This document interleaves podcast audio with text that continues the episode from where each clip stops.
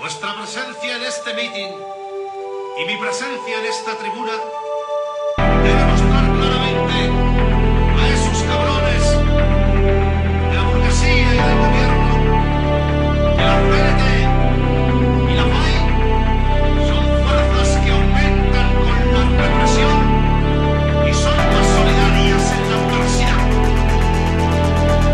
Anarquistas no salen tomados de las presiones.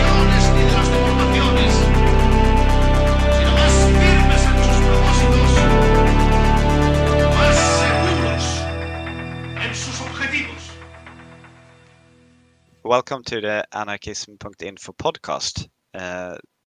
Who are you, and what is your interest in anarchism in general, and also like as an ideology and as a subject of research? Okay, who am I? That's a tough one. So I work at Loughborough University, and I've worked at Loughborough University since 1992, and I was hired as a historian of ideas to teach the mainstream canon, I guess, Machiavelli to Marx. And I came into academia partly because I couldn't think of anything else I really wanted to do apart from continue with the sort of the student life or the postgraduate life that I'd been living. And I came to anarchism as a student. So I was introduced to it when I was an undergraduate at Queen Mary College, which is in London.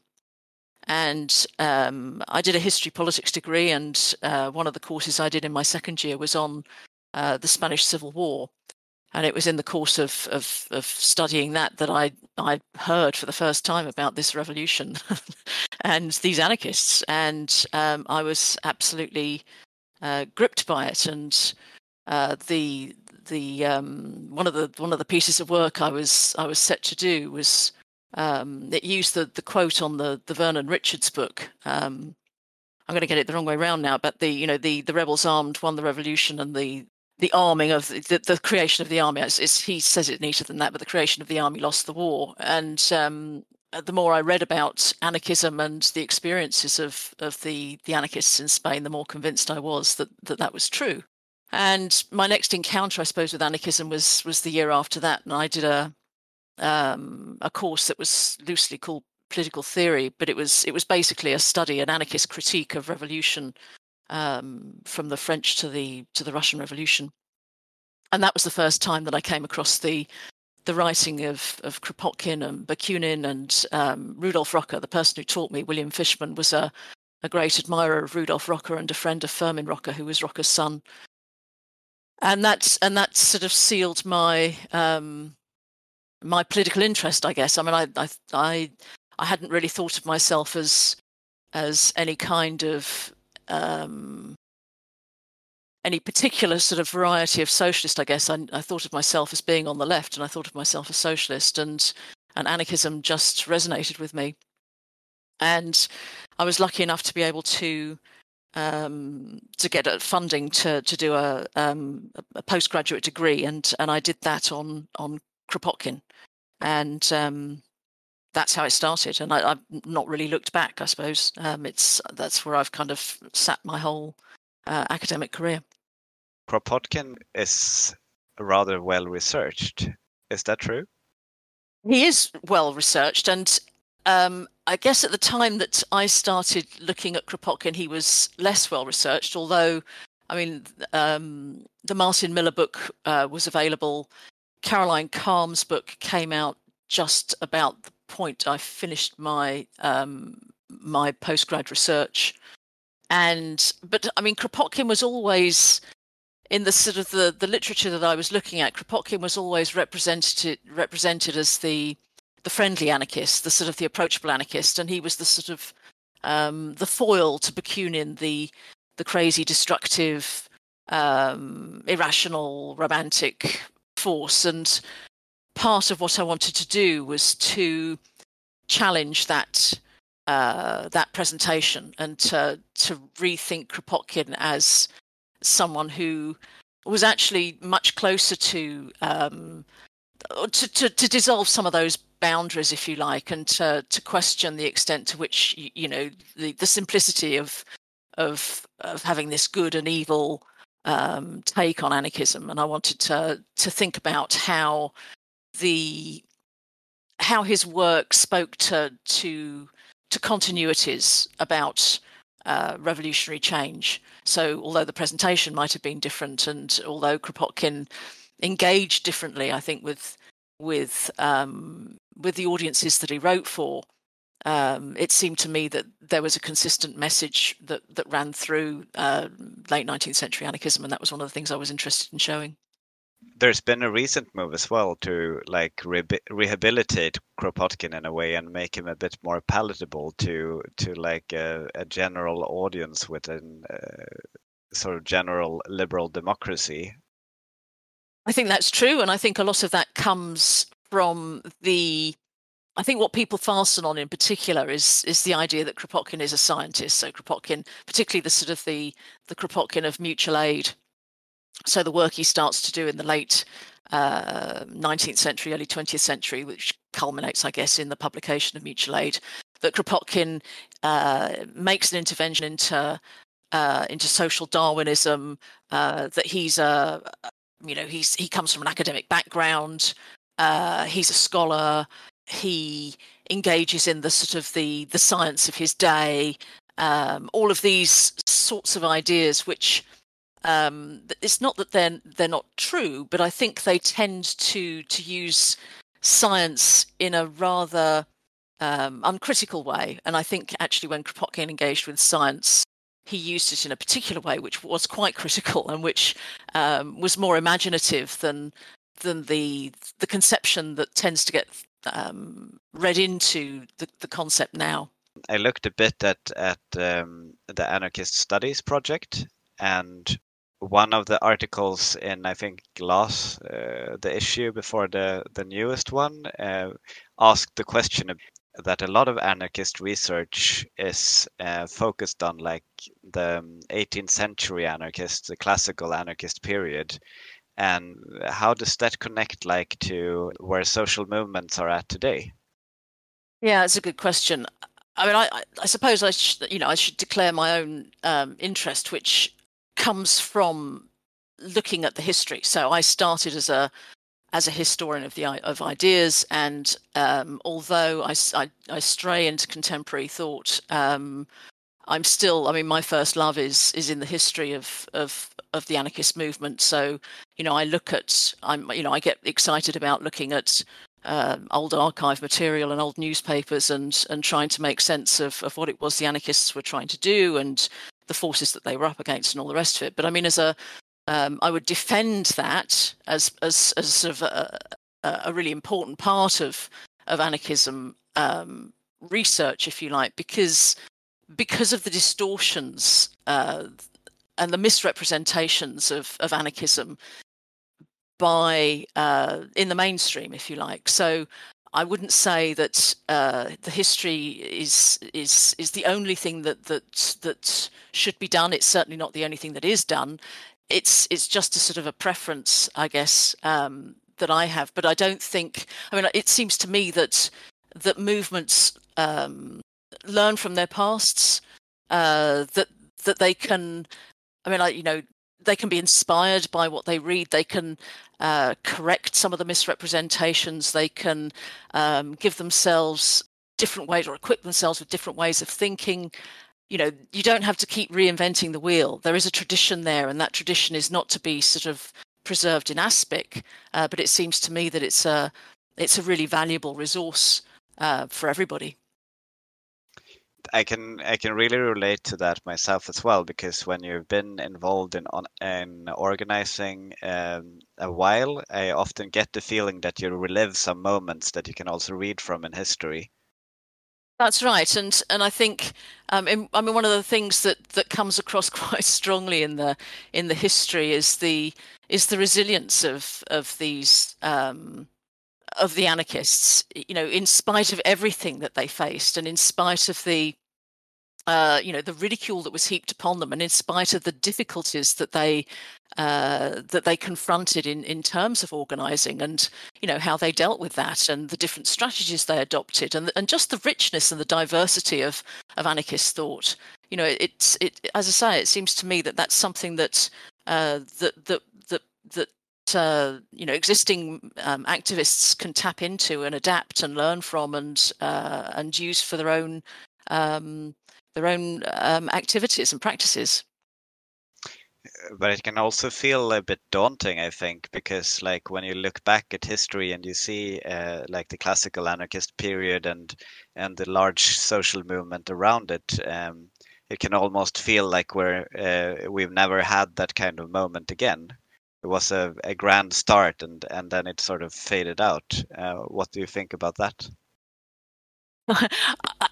I think, there's obviously some, there's obviously something in that, the 20th century, there were movements, the Spanish CNT, the anarchist union boasted 1 million members, there were mass movements, but at the same time, if you read, the letters that activists were sending to each other, they were often very, despondent, and they were giving support to each other to hang in there and not get depressed by what they perceived as their lack of progress.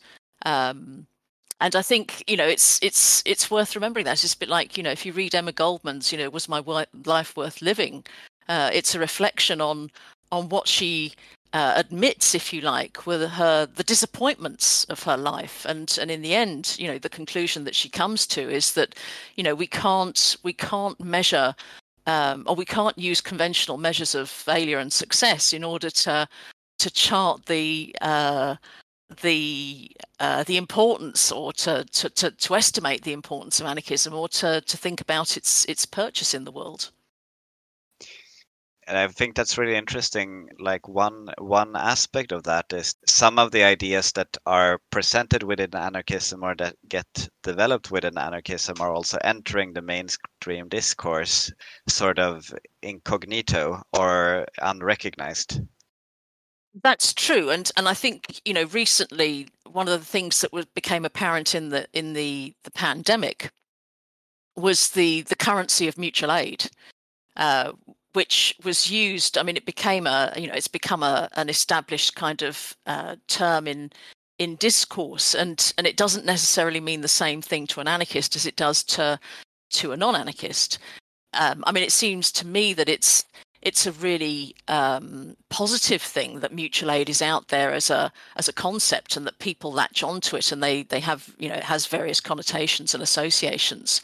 Because it gives anarchists an entry point to then say, well, look, if there's some overlaps that we have, if there is some shared endeavours that we can pursue because we have this term in common, then let's unpack it and see what would sustain it from an anarchist point of view, and what it might require. It opens a conversation, if you like, a dialogue that is otherwise shut, usually to anarchists, because there's still this prevailing view that anarchy is chaos, and that anarchists are just sort of protesters. They have nothing to constructively to contribute to politics.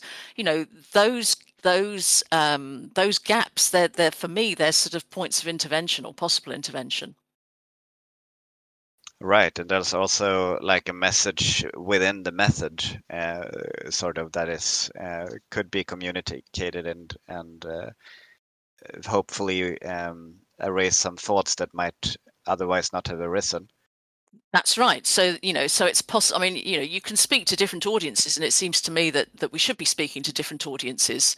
We should be speaking to people who don't think of themselves as anarchists as well as people who do, because that's the way that the ideas gain, great attraction. And just sort of say, do you understand that, or are you aware of the history of mutual aid? Are you aware of the ways in which people like Kropotkin elaborated it, and the social implications of it, and the economic implications of it, the ethical implications of it? And how far would you want to challenge your existing arrangements in order to pursue mutual aid as a principle in social life. I wanted to ask you a bit more about the relationship between anarchism as an ideology and scientific research, and I wanted to ask you what the significance of anarchism within scientific research could be said to be. I know that's a very broad and general question, but maybe in the fields that you're involved with in particular. It's a hard question, I think.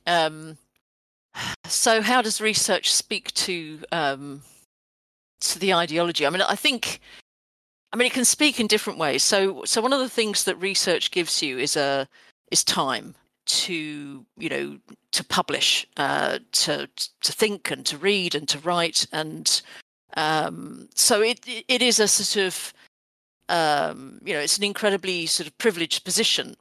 The difficulty of research, or one of the difficulties of research, is that the kind of condition or the deal that's certainly within any institutional, scholarly kind of university framework, I should say. I mean, there's plenty of research that goes on outside of universities, but within the university framework, the expectation is that you have to address a particular kind of audience in a particular kind of way.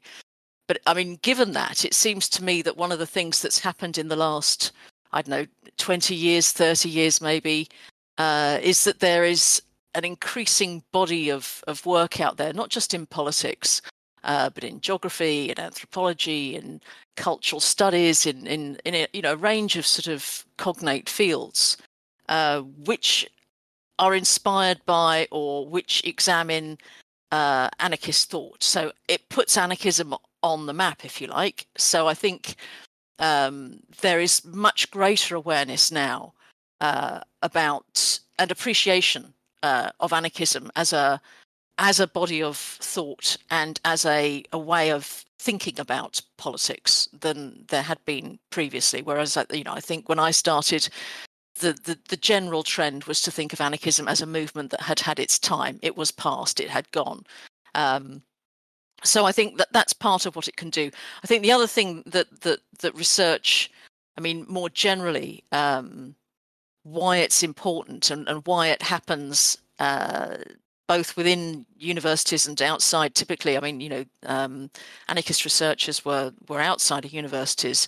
Is that it allows people to enter a dialogue with each other. So through research, you can raise questions. Look at problems, debate differences. That's just all part and parcel of being part of a movement and thinking about what those movements or how those movements are constituted and what they can do and what their aims might be. And then I think there are other ways of thinking about research in terms of the ways in which it allows researchers to write to different audiences. So again, I think that comes back partly to the time that universities give. They provide a platform and enable connections and networks to be made, to be forged, which allow researchers to talk to different audiences, not just those who consume the academic journals, but hopefully also those who are really central to the movements and the practices.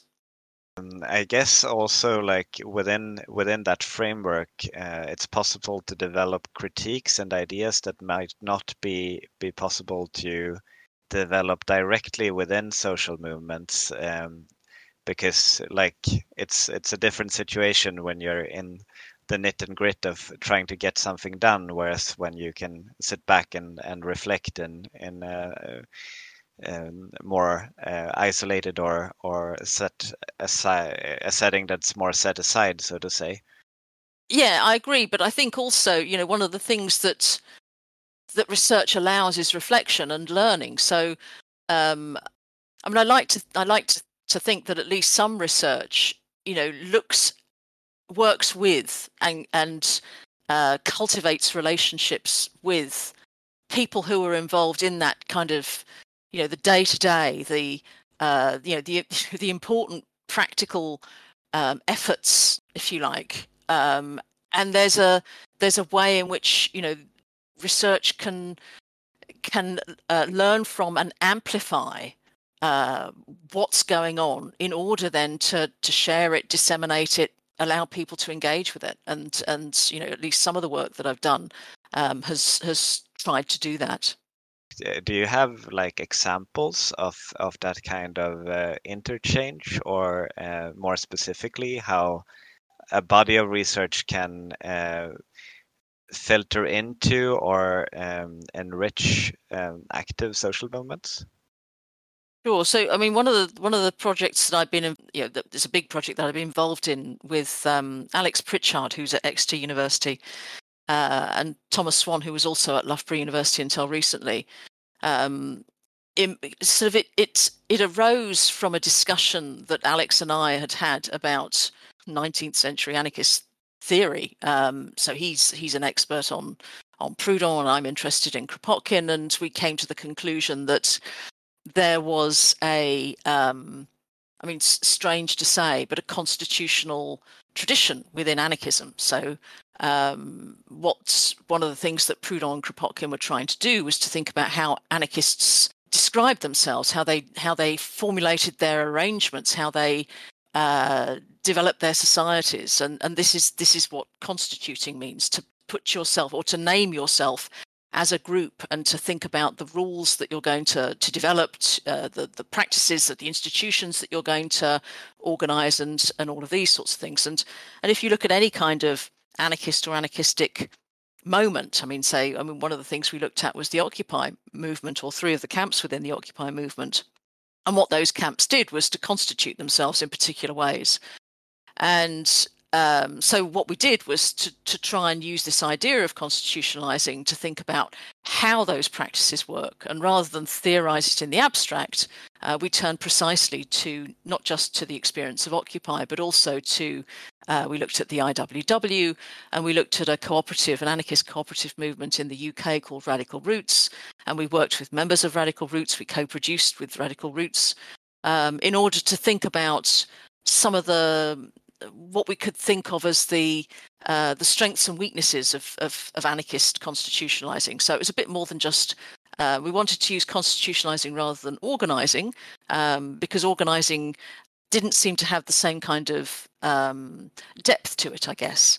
And we put together a couple of guidebooks which are coming out soon with PM Press, precisely to try and encourage people to think about how this I don't want to say knowledge, but this sort of reflection, if you like, on anarchist constitutionalizing in reality, in the real world, could help other people scrutinize critically their own arrangements and identify their own, the strengths and weaknesses in their own practices. Okay, so that's coming out in a short while. Yes, should be the beginning of next year. I think, spontaneously, I think some people would also see a bit of a contradiction in the idea of constitutionalizing anarchism. Yeah. So the key difference, they certainly would. And again, you don't have to, you just need to scratch the surface of historical anarchism to find that there's a very strong current of anti-constitutional thought in it. But the difference, or the distinction we're trying to make, is between movements that constitute themselves without trying to impose single authorities, which are flexible and which are fluid, if you like.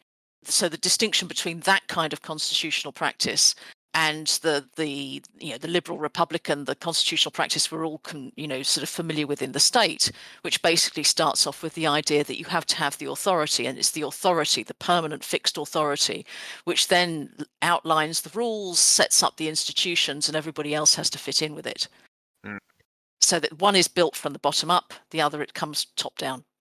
I think one idea about the kind of republican constitution that I think is really fascinating, I think one of the best examples of it is the Electoral College in the United States is the controlling aspect of it, that you have a sort of idealistic or utopian influence in theory, yep. But then it's always channeled through the authority in order to remain in control from economical or political elites.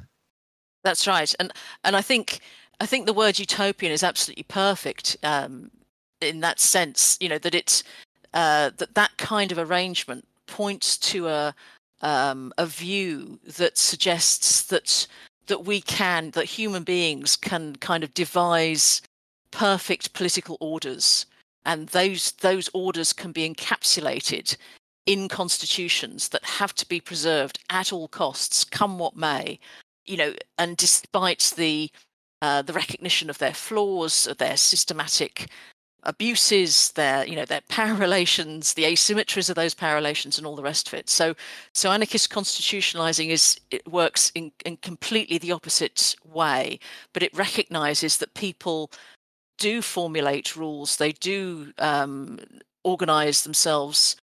They do try and institutionalize their principles, but they don't try and impose those. They don't try and sort of protect them forever. They try and make them flexible to changes in attitude, belief, and norm.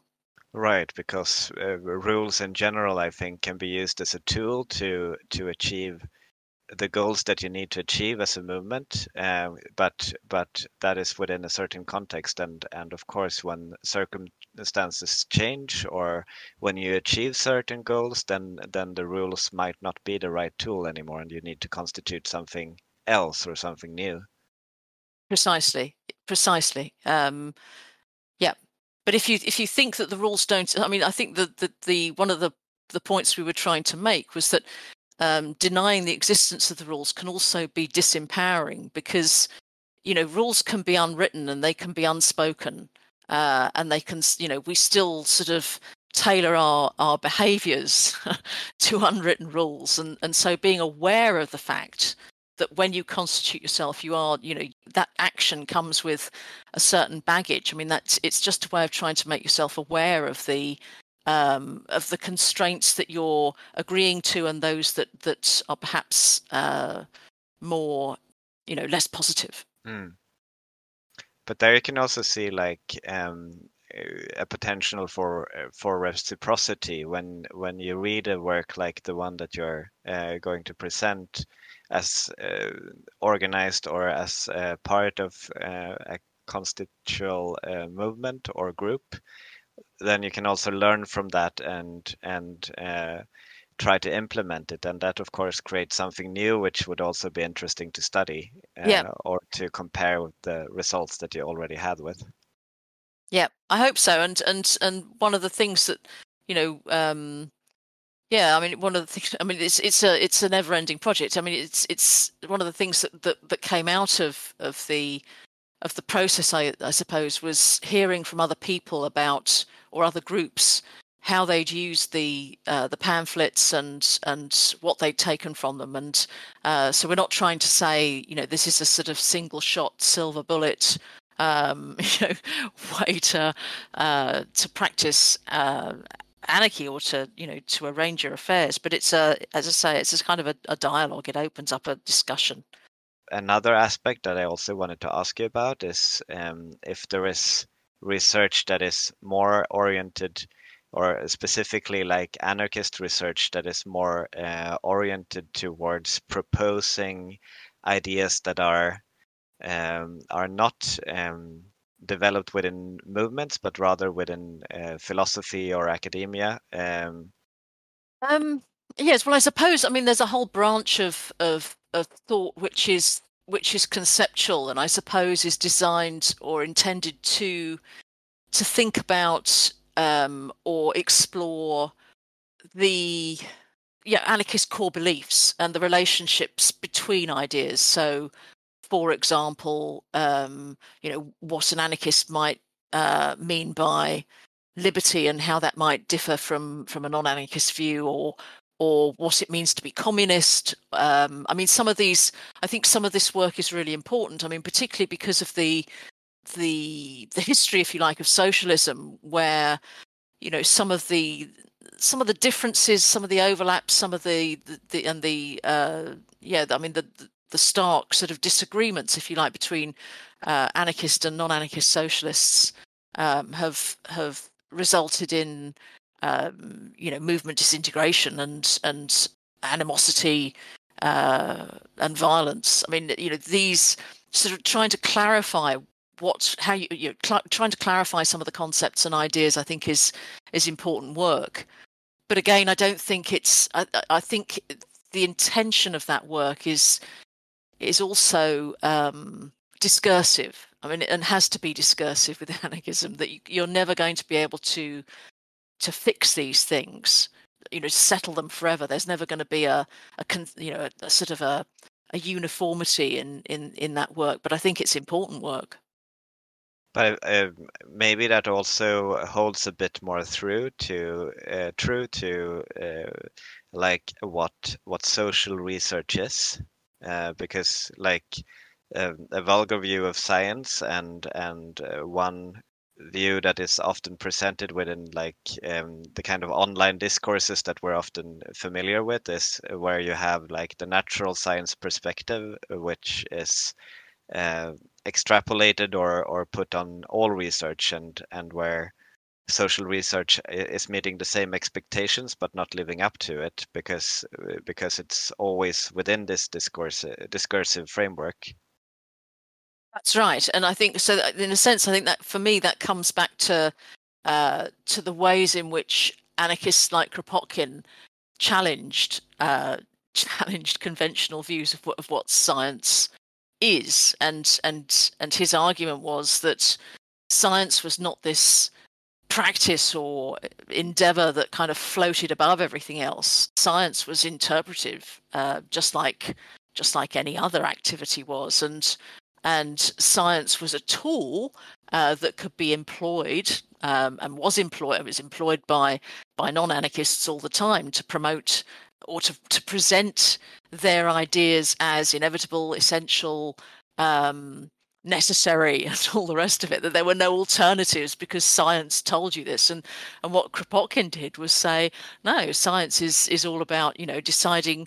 It's a tool which allows us to realize goals and ideas that we consider valuable. That's what it's there for, and there's nothing that is. He wasn't trying to use science, if you like, as a way of discovering truths or presenting phenomena as fact. What he was trying to do was to look at the world and say, a scientist understands the natural world as a set of fluid relations, and that's the starting point, which enables us then to think about, how we want to arrange our affairs in ways that are, scientific. That is in keeping with that kind of fluidity and malleability. Sounds like that would be sort of useful and accessible to modern researchers, whereas a lot of Kropotkin's contemporaries might have had an ideal of science as a more rigid, fixed system. Yeah, I think that's right, and I think that tends to be the default in our own times. That science is something that other people do in order to tell us how things are going to be. And science is gives us the cures to things. Science gives us the facts. Science is somehow neutral. I don't think Kropotkin believed any of those things. That's really fascinating because, I've heard discussions about maybe a lot of the classical anarchist thinkers having been very oriented in a modernist framework that might not be so useful today, but what you're saying is really contradicting that. So I think it's true that they come. I mean, certainly people like Kropotkin and Bakunin and all of these people. I mean, they come from a particular they come from particular movement. They're people of their time. Of course, they're people of their time. So they come with certain predispositions and ways of understanding the world. But I think I mean, Kropotkin makes this quite explicit, that, you know, that you can't have science that reflects the ways in which knowledge is constructed in only one part of the world. So, you know, if we're going to have scientific exchange, we have to understand that different people in different parts of the world see that world in different ways. And that's the exchange that we need to have, not the imposition of one worldview on everybody else. Mm. And that's explicit in Kropotkin. Can you read an explicit critique of science being used as part of the imperialist project?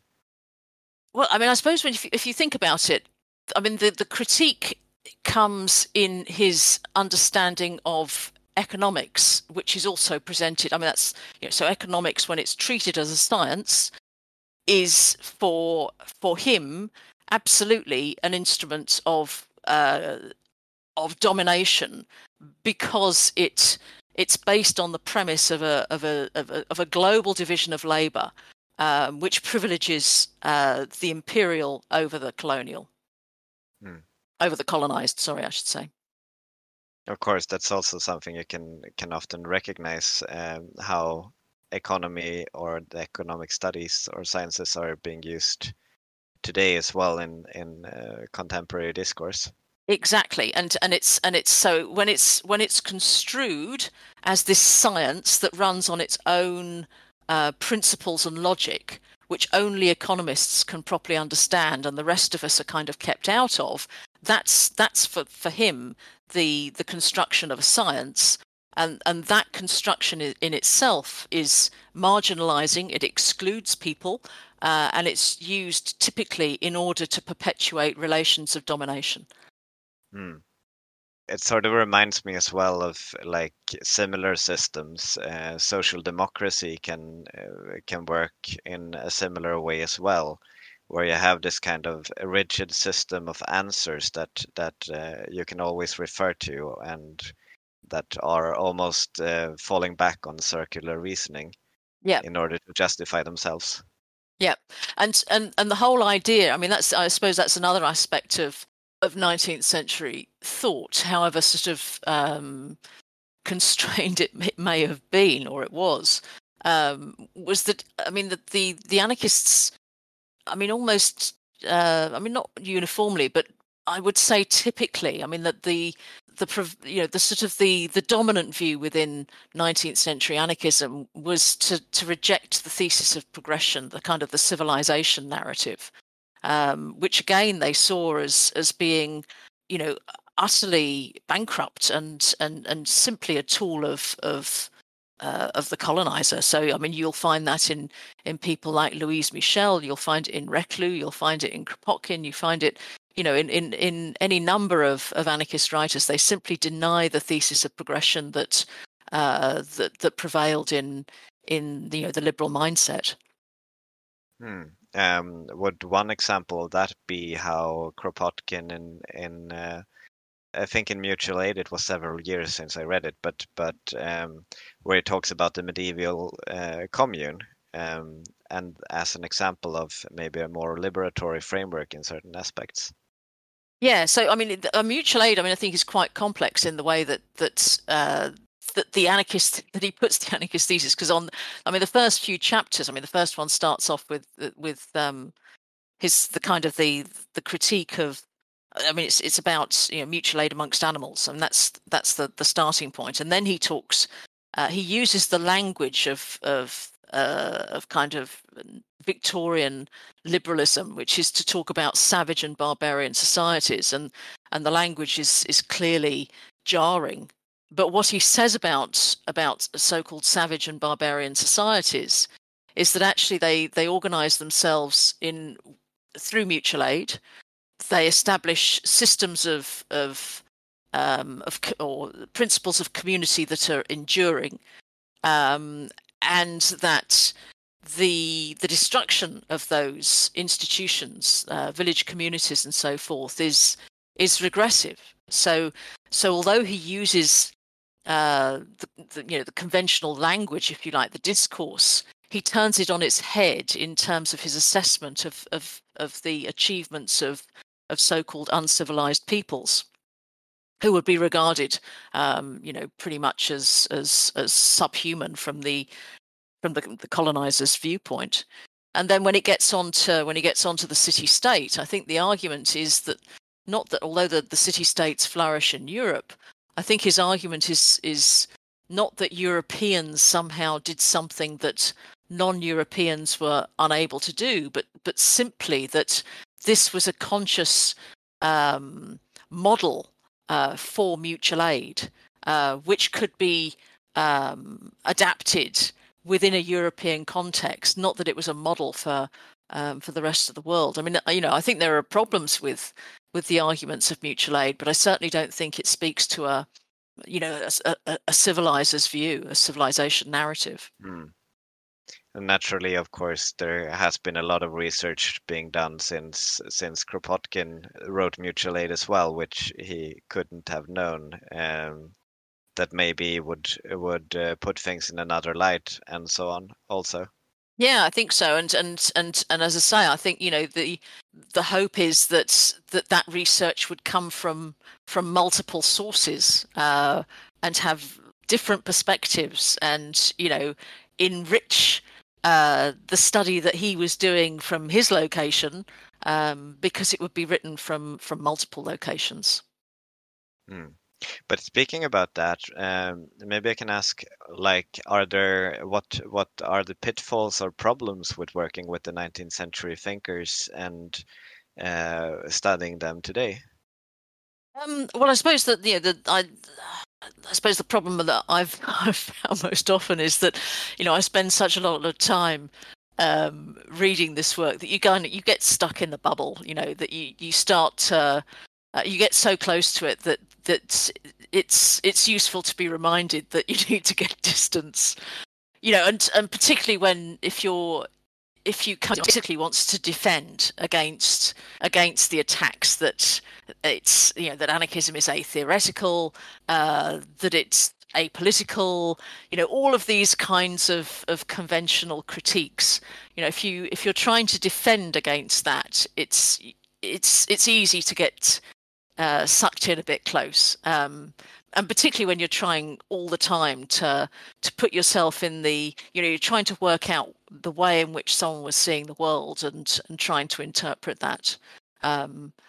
It's good to come out, step outside sometime and look at it at a distance. Mm.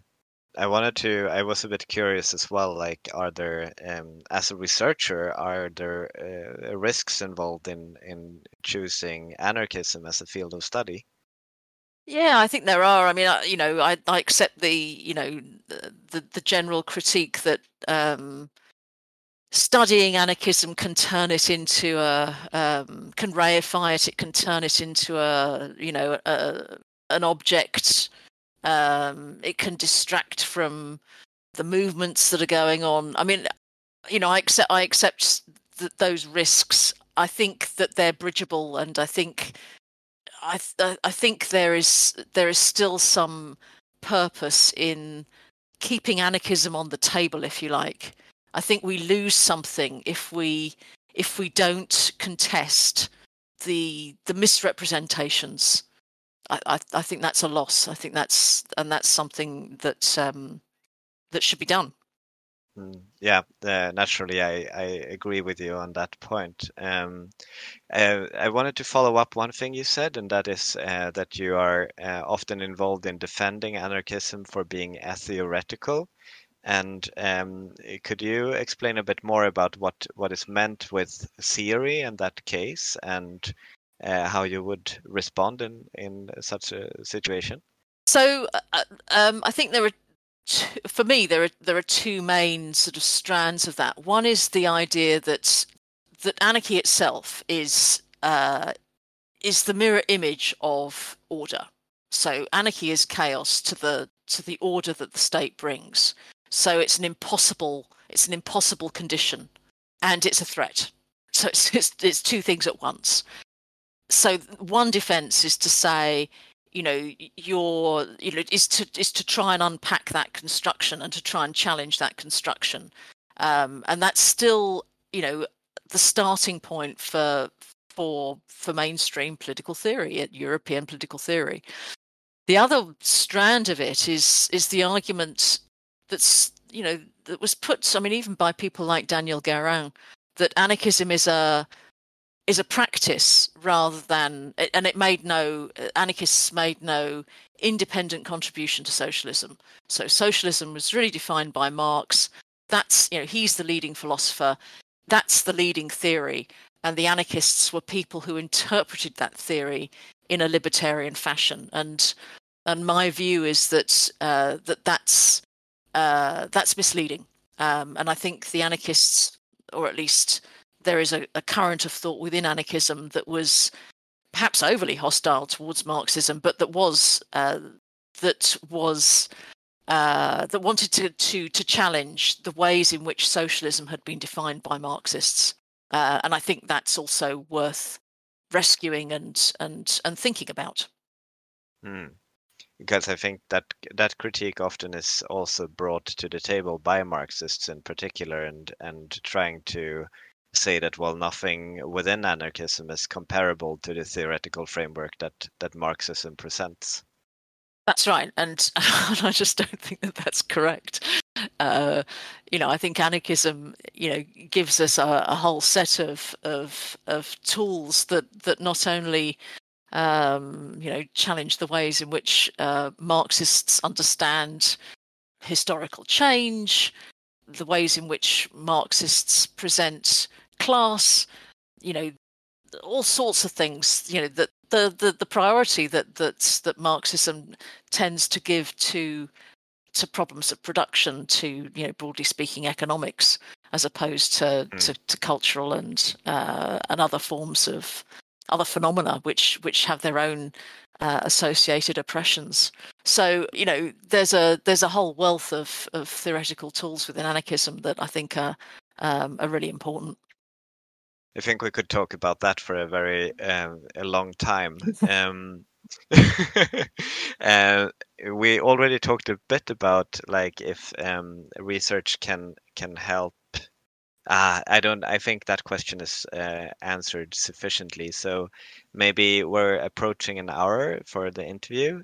So I wanted to start to wrap things up a bit. Okay. But I wanted to ask, what do you see in the future of anarchist studies and research? So I think one of the things that enriches research is this, this openness and this willingness to see where the affinities lie. So what is it that anarchism can, or how is it that we can enter into some kinds of dialogues with new movements, so like indigenous peoples movements or movements like Black Lives? How is it that we can think about anarchism from non-European perspectives? What would that mean? I think those kinds of, where do those alliances lie? I think that's one thing. But I think also alongside that. How can we use the critical tools to look at the mess we're in, and to help people think about what they might be able to change in lives which are otherwise subject to so many sort of complex forces that it becomes disempowering. So how can you organise enduring movements that are going to tackle, climate crises and, all of these things that we know about, systematic exploitation, the forces that are active in the world that are driving migration and all of the violence that meets those who are trying to escape from impoverished conditions that are not of their own making. They're the critical tools which I think we need to keep honing.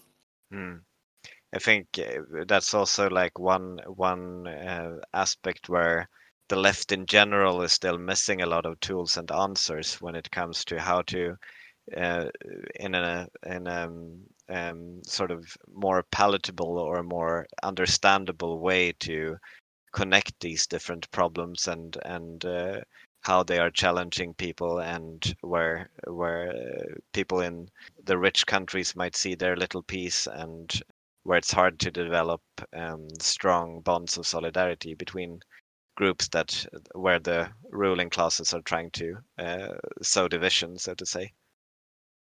Yeah, I think that's right. But, I think there are signs of hope. I mean, there are sort of trends towards devolving power in liberal democracies. There are trends towards, grassroots activity, towards sort of more self-government, if you like. I mean, these are all entry points. I mean, clearly they're not anarchist in the way that they're currently framed.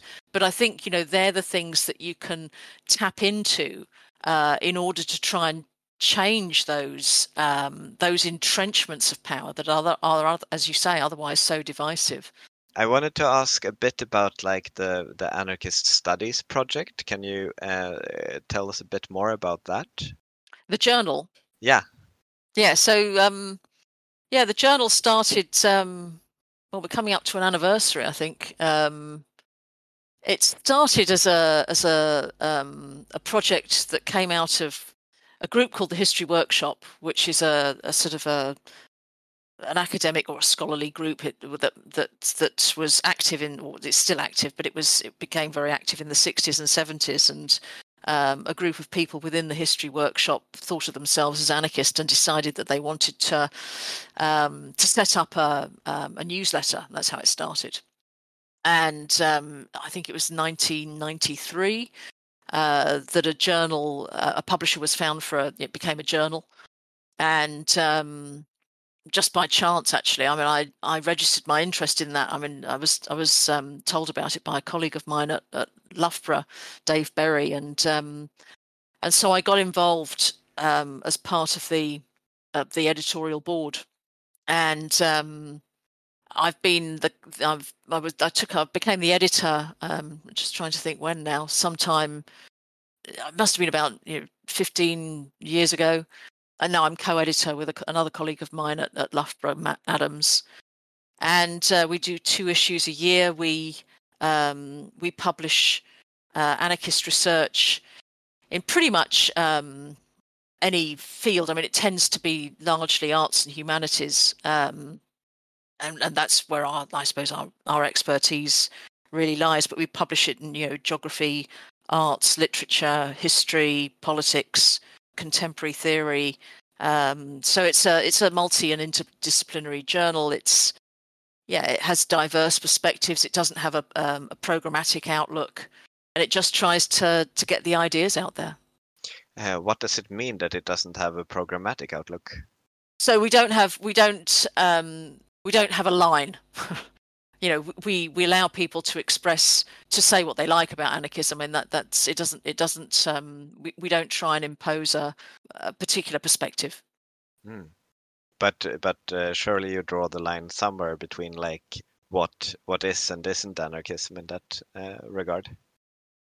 So we do sometimes get contributions from people who I suppose would be put as right libertarians or anarcho-capitalists, and the stock response to that is, if you want to defend a view, then you have to engage with the literature that objects to it, and if you can do that, then that's fine.